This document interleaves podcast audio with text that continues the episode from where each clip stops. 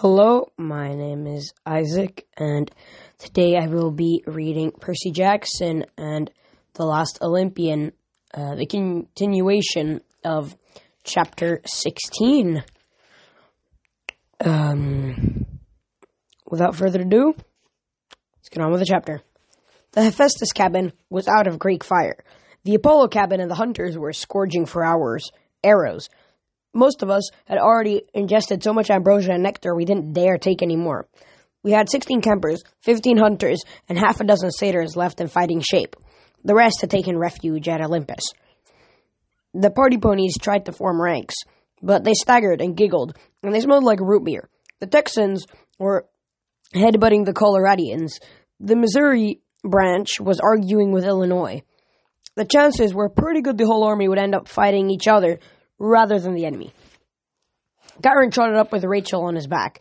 I felt a twinge of annoyance because Chiron rarely gave anyone a ride, and never a mortal. Your friend here has some uh, useful insights, Percy, he said. Rachel blushed. It's just things I saw in my head. A Drakon, Chiron said. A Lydian Drakon, to be exact, the oldest and most, most dangerous kind. I stared at her. How did you know that? I'm not sure, Rachel admitted, but this Drakon has a particular fate. It can only be killed by a child of a Ares. Annabeth crossed her arms. How can you possibly know that? I just saw it. I can't explain. Well, let's hope you're wrong, I said, because we're a little short on children of Ares. Horrible thought occurred to me, and I cursed in ancient Greek. What? Annabeth asked. The spy, I told her. Kronos said, We know they cannot beat this Drakon. The spy's been keeping him updated. Kronos knows the Ares cabin isn't with us. He's intentionally picking a monster we can't kill. Thalia scowled. If I ever catch your spy, he's going to be very sorry. Maybe we should send another message to camp. I've already done it, Chiron said. Blackjack is on his way, but if Selena wasn't able to convince Clarisse, I doubt Blackjack will be able. A roar shook the ground. It sounded very close. Rachel, I said, get inside the building. I want to say. Stay. The shadow bolted out of the sun. Across the street, the Drakon slithered down the side of a skyscraper. It soared and a thousand, it roared and a thousand windows shattered. On second thoughts, Rachel said in a small voice, I'll be inside. Let me explain. There are dragons and then there are Drakons. Drakons are several millennia older than dragons and much, much, much larger. They look like giant serpents. Most don't have wings, but don't, most don't breathe fire although some, some of them do. All are poisonous. All are immensely strong with scales harder than titanium. Their eyes can paralyze you. Not the turn you to stone Medusa type paral- paralysis, but the oh my god, that big snake is to eat me type of paralysis, which is just as bad. You have Drakon fighting classes at camp, but there's no way to prepare yourself for a 50 meter long serpent as thick as a school bus slithering down the side of a building. Its yellow eyes like searchlights and its mouth full of razor sharp teeth being big enough to chew elephants.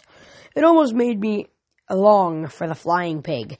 Meanwhile, the enemy advanced down Fifth Avenue.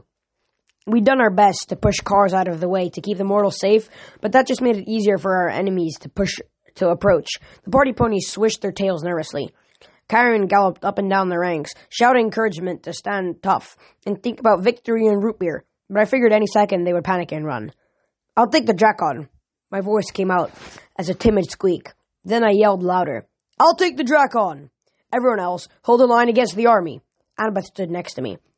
She had pulled her owl helmet low over her face, but I could tell her eyes were red. Will you help me?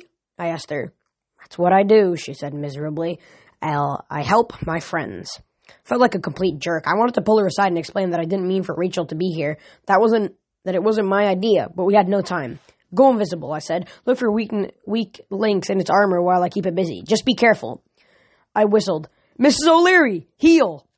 Roof! My hellhound leaped over a line of centaurs and gave me a kiss that smelled suspiciously, suspiciously of pepperoni pizza.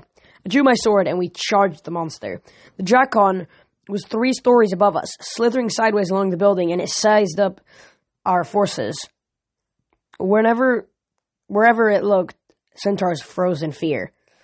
From the north, the enemy army crashed into the party ponies and our lines broke. The Drakon slashed out, swallowing three Californian centaurs in one gulp before I could even get close. Mrs. O'Leary launched herself through the air, a deadly black shadow with teeth and claws. Normally, a pouncing hellhound is a terrifying sight, but next to the jackal, Mrs. O'Leary looked like a child night doll. Her claws raked harmlessly off the Drakon's scales. She bit the monster's throat, but it couldn't make a dent. Her weight, however, was enough to knock the Drakon off the side of the building. It flailed awkwardly and crashed to the sidewalk, Hellhound and Serpent twisting and thrashing. The Drakon tried to bite Mrs. O'Leary, but she was too close to the Serpent's mouth. Poison spewed everywhere, melting centaurs into dust, along with quite a few monsters. But Mrs. O'Leary waved around the Serpent's head, scratching and biting. Yeah! I plunged Riptide into the monster's left eye. The spotlight went dark. The Drakon hissed and reared back to strike, but I rolled aside. It bit a swimming pool sized chunk out of the pavement. It turned towards me, and its good eye focused on its and I focused on its teeth, so I wouldn't get paralyzed. Mrs. O'Leary did her best to cause a distraction. She leaped onto the serpent's head and scratched and growled like a really angry black wig. The rest of the battle wasn't going well. Centaurs panicked under the onslaught of giants and demons. An occasional orange camp t shirt appeared in the sea of fighting, but it quickly disappeared. Arrows screamed. Fires exploded in waves across both armies, but the action was moving across the street to the entrance of the Empire State Building. We were losing ground.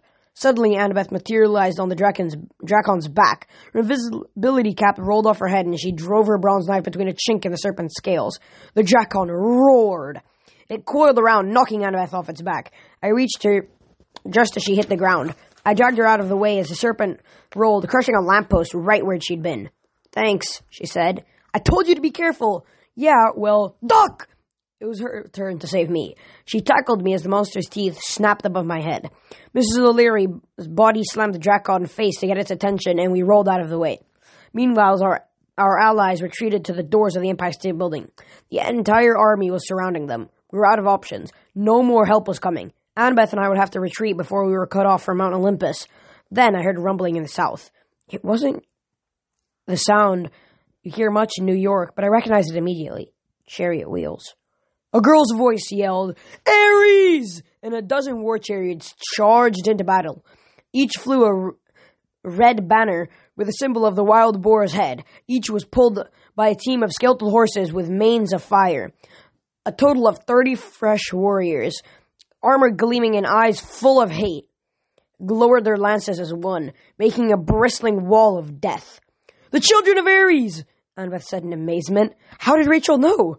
I didn't have an answer. But leading the charge was a girl in familiar red armor, her face covered by a boar's head helm. She held aloft a spear that crackled with electricity. Clarisse herself had come to the rescue. While half her chariots charged the monster army, Clarisse led the other six straight for the Drakon. The serpent reared back and managed to throw off Mrs. O'Leary. My poor pet hit the side of the building with a yelp. I ran to help her, but the serpent had already zeroed in on the new threat. Even with only one eye, its glare was enough to paralyze two chariot drivers. They veered into a line of cars. The four other campers' chariots kept charging. The monster bared its fangs and sh- to strike and got a mouthful of celestial bronze javelins. S! It screamed, which is probably Drakon for ow! Ares to me! Clarisse screamed. Her voice sounded shriller than usual, but I guess it wasn't surprising given she was fighting what she was fighting. Across the street, the arrival of six chariots gave the party ponies new hope.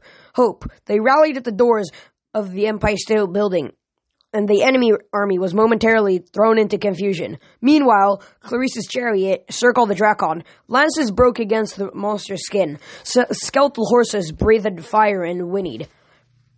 Two more chariots overturned, but the warriors simply leaped to their feet, drew their swords, and went to work. They hacked at chinks in the creature's scales. They dodged poison sprays like they'd been training this for all of their lives, which of course they had. No one could say the Ares cam- campers weren't brave. Clarisse was right there in front, stabbing her spear to Drakon's face, trying to put it out its other eye. But as I watched, things started to go wrong. The Drakon snapped up one Ares camper in a gulp. It knocked aside another one and sprayed poison on a third, who retreated in a panic, his armor melting. We have to help, Annabeth said. She was right. I'd been standing there frozen in amazement. Mrs. O'Leary tried to get up, but yelped again. One of her paws was bleeding. Stay back, girl, I told her. You've done enough already. Annabeth and I jumped onto the monster's back and ran towards its head, dr- trying to draw its attention away from Clarisse. Her cabinmates threw javelins, most of which broke, but some lodged in the monster's teeth. It snapped its jaws together until its mouth was a mess of golden, with of green blood, yellow, foamy poison, and splintered weapons. You can do it! I screamed at Clarisse. A child of Ares is destined to kill it. Through her helmet, I could only see her eyes, but I could tell something was wrong. Her blue eyes shone with fear. Clarisse never looked like that. She didn't have blue eyes. Ares! she shouted in that strangely chill, shrill voice. She leveled her spear and charged the Drakon. No, I muttered. Wait! But the monster looked down at her, almost in contempt, and spat poison directly at her face. She screamed and fell. Clarisse! Annabeth jumped off the monster's back and ran to help, while the other campers tried to defend their fallen counselor. I drove Riptide between the two creatures' scales and managed to run its attention on me. I got thrown, but I landed on my feet. Come on, you stupid worm, look at me! For the next several minutes, all I saw were teeth. I retreated and dodged poison, but I couldn't hurt the thing. At the edge of my vision, I saw flying chariots on Fifth Avenue. Then someone ran towards us. A girl's voice, shaken with grief, cried, No! Curse you, why? I dared to glance over, but what I saw made no sense. Clarisse was lying on the ground where she'd fallen, her armor smoked with poison. Annabeth and the Ares campers were trying to unfasten her helmet, and kneeling next to them, her face blotchy with tears, was a girl in clamp clothes. It was Clarisse. My head spun. Why hadn't I noticed before? The girl in Clarisse's armor had been much thinner, not as tall, but why would someone pretend to be Clarisse? So stunned, the Drakon almost snapped me in half. I dodged, and the beast buried its head in a brick wall. Why? The real Clarisse demanded, holding the other girl in her arms while the camper struggled to remove the poison curled helmet. Chris Rodriguez ran over from the flying chariot. He and Clarisse must have ridden it here from camp, chasing the Ares campers who had mistakenly followed the other girl, thinking she was Clarisse. But it still made no sense. The Drakon tugged its head from the brick wall and screamed in rage. Look out! Chris warned. Instead of turning towards me, the Drakon worded whirled towards the sound of Chris's voice. It bared its fangs and to the group of demigods. The real Clarisse stood, looked up at the Drakon, her face filled with absolute hate. I'd seen that look that intense only once before. Her father's Ares had worn the exact same expression when I'd fought him in single combat. You want death? Clarisse screamed at the Drakon. Well, come on! She grabbed her spear from the fallen girl. With no armor or shield, she charged the Drakon. I tried to close up the distance to help, but Clarisse was faster. She leaped aside at the monster as the monster struck, pulverizing the ground in front of her.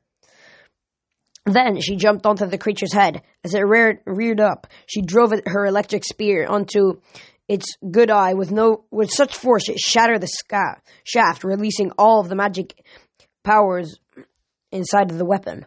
Electricity arched the creature's head, causing its whole body to sh- shudder. Clarisse jumped free, rolling safely to the sidewalk as smoke boiled from the Drakon's mouth. The Drakon's flesh dissolved and it collapsed into a hollow, scaly tunnel of armor. The rest of us stared at Clarisse in awe. I'd never seen anyone take down such a huge monster single handedly. But Clarisse didn't seem to care. She ran back to the wounded girl who'd stolen her armor.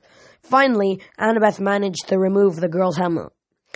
Helmet. We all gathered around, the Ares campers, Chris, Clarisse, Annabeth, and me. The battle still raged along Fifth Avenue, but for that moment, nothing ex- except our small circle and the fallen girl existed.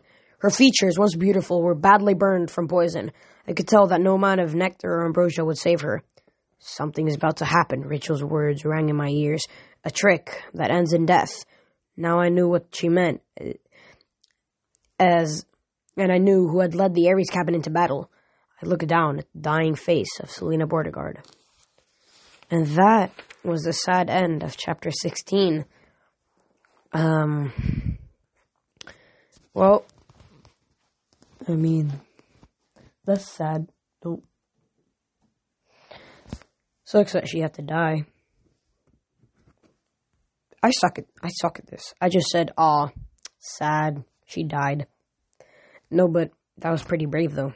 Imagine charging a ginormous snake looking guy, um, knowing you full well can't physically defeat it and you will probably die. because Selena has said a couple times she's not a very good fighter, which makes sense if she just wants to ride Pegasi. So, um, yeah. I just talked for another minute of what I said was so stupid.